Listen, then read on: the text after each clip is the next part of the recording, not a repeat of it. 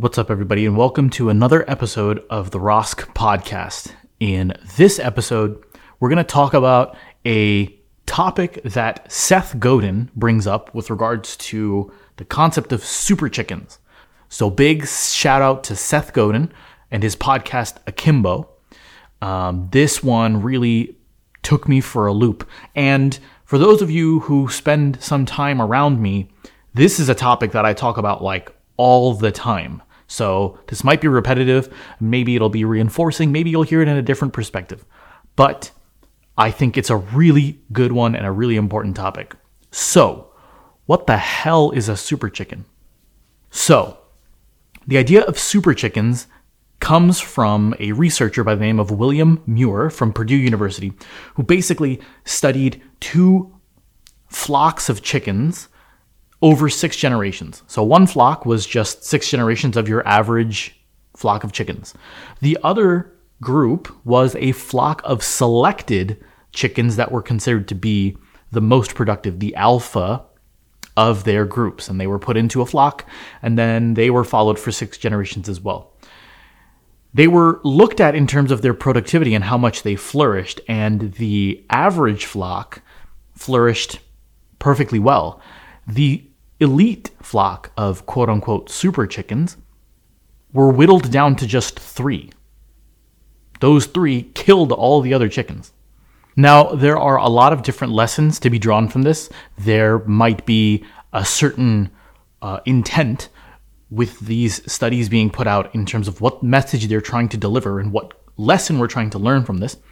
But I'm going to go with the things that resonate with me the most when hearing things like this. And the reason why I'm incorporating this into what we're talking about is because I think it has a lot to do with our ability to thrive as individuals and as a collective within this field of healthcare. While we're not going around physically pecking to death those who are below us or those who we consider to be a threat to our dominance, spoiler alert, I feel like we might be doing something much worse. Now, for me, the reason why this made so much sense in the context of the things that I talk about, the things that I reflect on in terms of myself and in terms of what I see around me, is another concept that Gary Vaynerchuk talks about a lot in the world of business, which is there's two ways to build the tallest building. You either get to building the tallest building, or you tear everyone else's building down.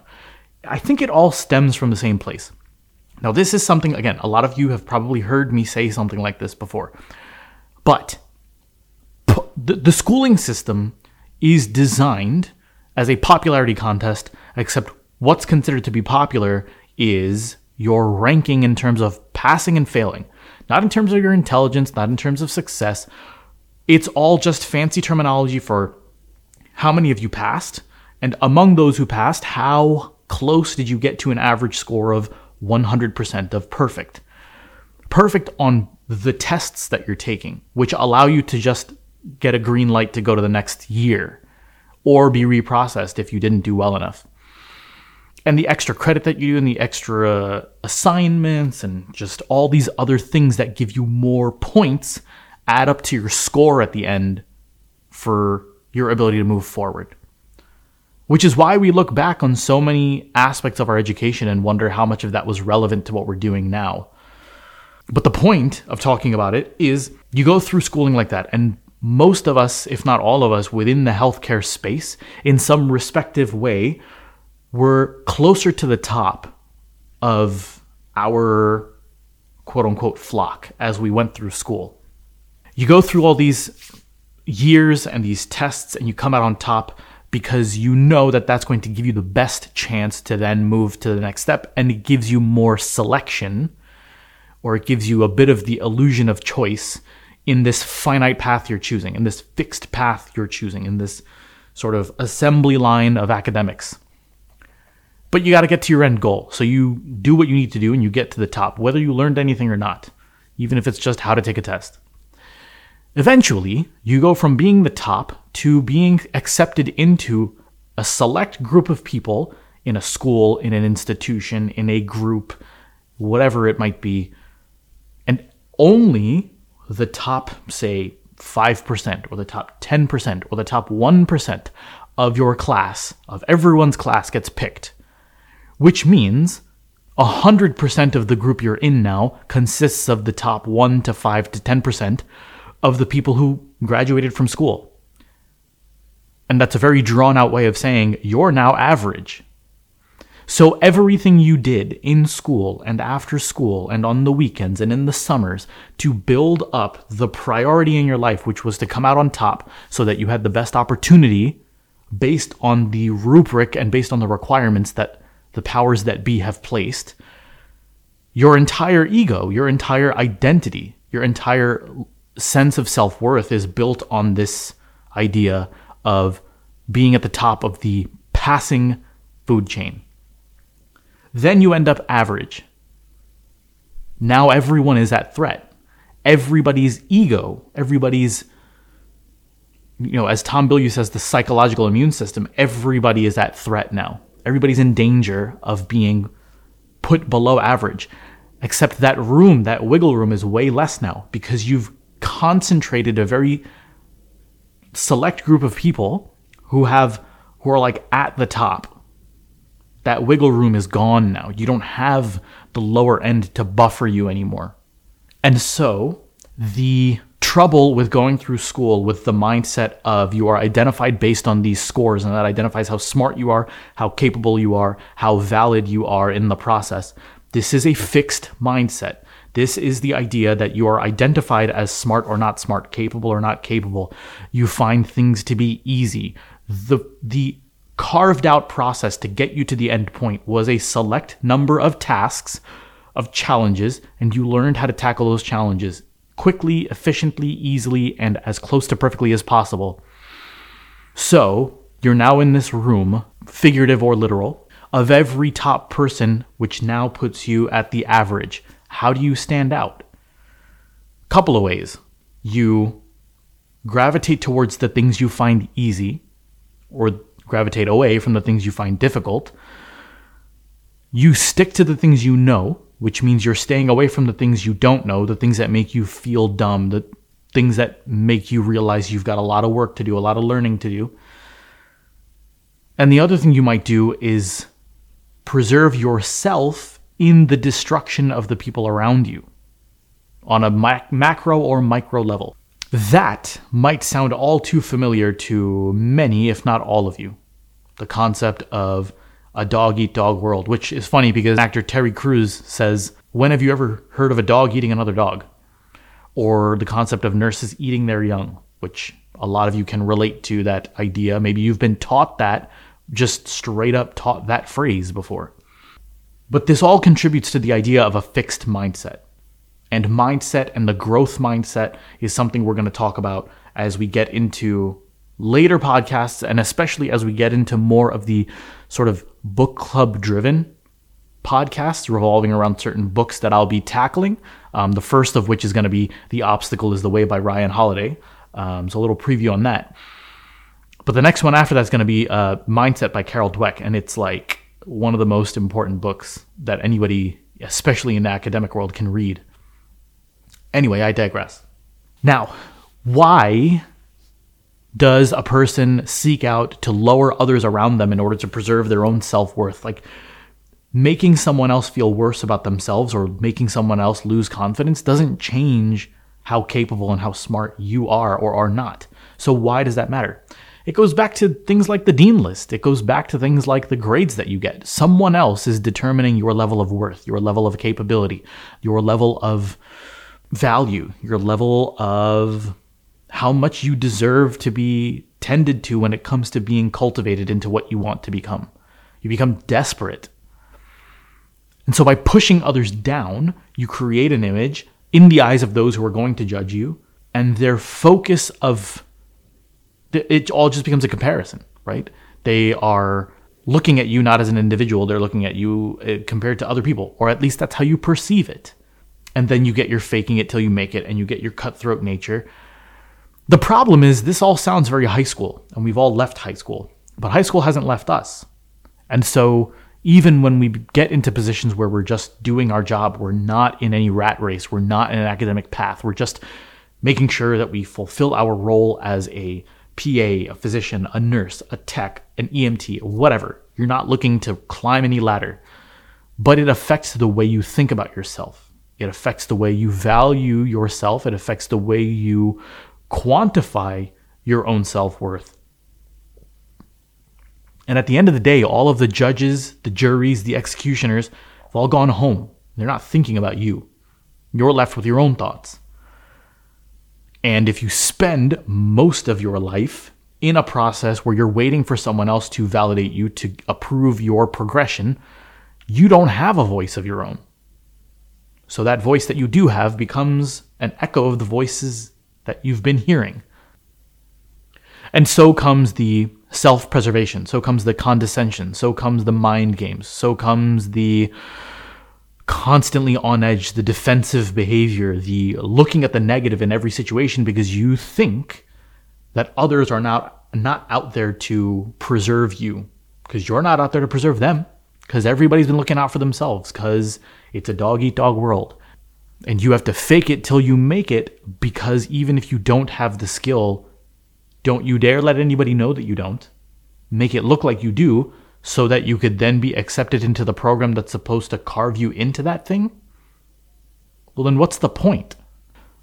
So, in short, when your self worth is judged based on your ability to do things and your ability to do things easily and quickly, you then gravitate away from the things that are hard. You gravitate away from the things that will make you look like the dumbest person in the room, even though you've heard many, many times if you're the smartest person in the room, you're in the wrong room it's always nice to hear it and we like to nod our heads and cheer that on, but we don't live it. And when you're in situations like that, you then will make sure that you're not the dumbest person in the room. So you will push down the people around you. And you will, even if others don't believe it when you say it, you'll externalize how dumb that other person is. What a stupid mistake. What are you doing? I need this done now. What's going on? Let me do it. Oh, forget it it's really all just a band aid for our own insecurity and, to be redundant, self preservation at the expense of others. How does that fit in leadership?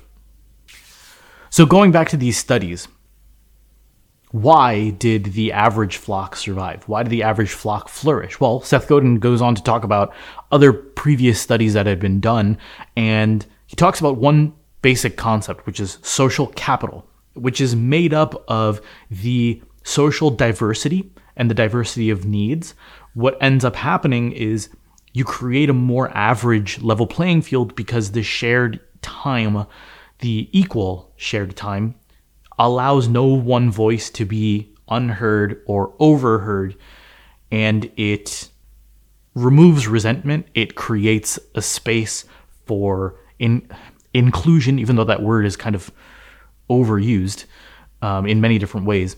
It creates a space for those who have lesser skills to be able to practice the skills they have and comfortably expose to themselves the areas that need more skill building. And because there's a shared time and because there is a shared sort of psychological, social, academic um, productivity space, it leads to one particular vocabulary word that's part of this group, and that is empathy. Now, how does empathy exist in a world where your voice goes unheard, where the powers that be don't exactly care about your well-being as it as it truly is important, cares about the well-being of the whole at the expense of the individuals? How do you have empathy in those situations? That's where leadership comes in. That's where leaders eat last. And I'm not saying that to say that's where you need to point the finger at the leaders. I'm saying what I've been saying from the beginning. That's where the leader in you has to come out, whether it's the leader of your own self and your thoughts, the leader of the few people who work around you, the leader of your department, the leader of your institution, the leader of your family. Whatever the case is, this uncarved path has to be carved carving will, in the short term, take from you more than it gives, unless you don't see it as the short term, unless you have your hook onto the end goal and you're reeling that in, unless you have something you're working towards that you might not see manifest in your lifetime. I know all that sounds really abstract and fluffy, fluff, fluff, and like not real and here and now. But the fact of the matter is, I don't think I've talked about this as a podcast topic yet, but I'm going to if I haven't already. The fact that there will be people who do less than their fair share. And at the end of the day, the thing, the whole thing needs to be done. You're either going to do more or less than your fair share. And there are some people out there who will do less than their fair share simply because they don't want to contribute. Some do less than their fair share because something's holding them back. And if they broke through that barrier, they'd be doing more. That's a whole other issue. But the commonality between both of those groups is the fact that the perception of those groups, those types of people are in defense mode and they're in they're in need. Now let me explain that a little bit. I talked a while back about this idea that the reason why someone has to take the step and the reason why you have to be the change you want to see in the world is because everybody is waiting for the person next to them to make the difference. I recently had a conversation with a couple of nurses and we talked about this this idea that for something as big as changing the culture of healthcare and burnout and fulfillment and all of the things that come with it, it might be that you have to put in the work ahead of time that is completely rewardless to the extent that it might be rewardless for your entire life. And the immediate response was very predictable of, well, I'm not going to do that. And my response to that was, and that's why nothing will change, at least for that person it's a sad it's it's an not a sad reality it's an unfortunate reality unfortunate from our perspective because we're driven by incentive and reward but there's short-term rewards and there's long-term goals. You have to have both to be balanced and move forward.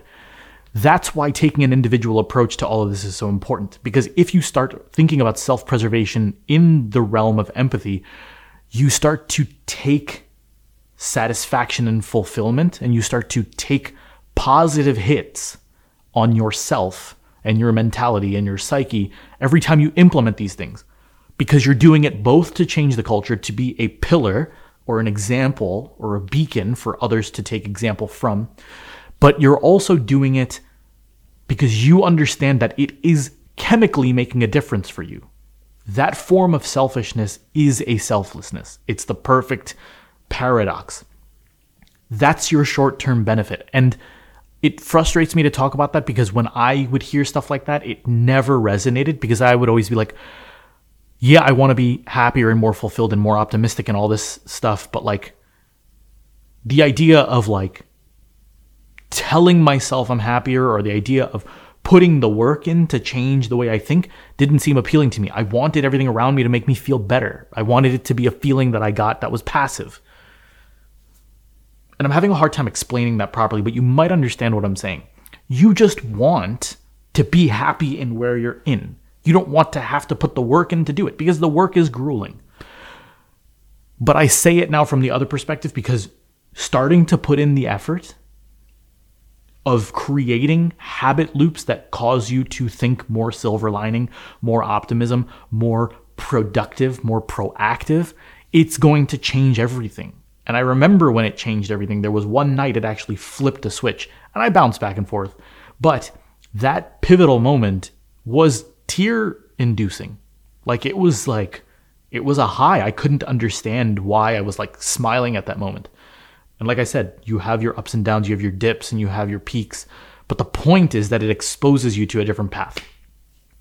Bringing it back to the idea of leadership and this whole super chicken thing, in order to create a space for people to understand the concept of social capital and shared equal time and creating a space for everyone to have a, uh, the ability to grow and to learn and to make mistakes and to express themselves and be accepted or be heard even if it's not taken as a good idea let's say to be to be blunt creating that space requires selflessness up front because it requires the leader to eat last whatever position you're in, whatever form of leadership you're holding, whether it's on a micro or a macro scale.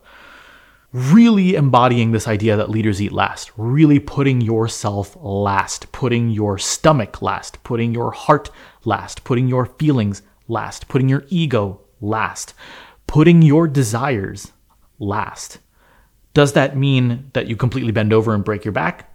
Not always, but it does mean that if you want your desire, your goal, your selfish end point to be fulfilled, you have to ch- achieve it as a secondary to making sure that the primary goal is achieved. That can only be done by people who are willing to do more than their fair share. It can only be done by the person who recognizes that I, like everyone else, is waiting for the other person to make the move. And you just have to make the move. And by making the move, it could be helping something that implemented on a physical level, on an institutional level, on an administrative level. Or it could be deciding one day that, you know what? I am not going to op- outwardly express any of the negativity that I feel. It has never changed anything. It's gotten my blood pressure up. It's gotten me more exhausted. It just constantly reminds me of what's bad. I'm not going to stop thinking about the negative. I'm not going to stop feeling it, but I'm going to stop verbalizing it. I'm not going to sit there and be positive, not going to say anything positive, not going to be phony. I'm just going to keep my mouth shut when it comes to wanting to say something negative. The frustrating thing about that is you won't feel it. It'll feel stupid. It'll feel silly. It'll feel like this is so not, this is ridiculous. But just like any other habit, the habit loops you form psychologically, it's all neurochemistry. It's all, it, all the thoughts you have, no matter how amazing it is that a finite mass of tissue and chemicals and electricity can cause so many varying and nearly infinite thought patterns. It all comes down to a few chemicals, some neurons, some fat cells, and some electricity. And those habit loops get developed physically, neurologically, and they can be broken and they can be rewired. It takes doing it again and again and again to then form that loop, to then create that habit. That requires being the leader of your brain, of your mind, of your emotions. You eat last. You're your consciousness. You are your, your choices making that elite idealist mentality of how things should be and how others need to do certain things is a form of a super chicken, as silly as that sounds. And it's destroying you because it's not taking the reality into the situation. It's not giving an even space for everything that's going on and understanding that things that are going on cannot be controlled necessarily, but your reaction to them can. Sound familiar? And the ultimate point of it is however you might feel it needs to be implemented, the point of it is moving towards that. And that brings up an interesting point going back to the academic system. Trial and error is totally acceptable. And because of the academic pathway that we've always been in, when you see failure after failure after failure, you lose faith in the person. You're just like, well, you had this idea, it was terrible, and that was terrible, that was terrible. I don't really want to go for the next one.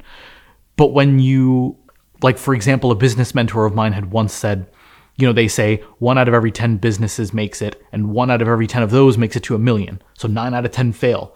And he said to me, okay, so then we just got to create 10 businesses, and nine of them can even suck. This idea of trial and error needs to be more accepted. Let's try something and see what happens. And there are going to be people who will come in skeptical, and when it fails, say, see, I told you so. The beautiful thing is, those people who say, I told you so, it didn't work, whatever, are probably not going to be a barrier for you because they don't do anything anyway. So they certainly won't put in the effort to actively fight against you. Some might. But most of the time, you're just dealing with noise. Understanding this idea of social capital, understanding this idea of creating space for empathy to occur, and then understanding that empathy or leadership or optimism all of these things contribute to a larger good that upfront seem expensive. The cost seems greater than the benefit. Whether that is you creating an entirely new organization or department, or you creating a new thought pattern and breaking an old habit loop.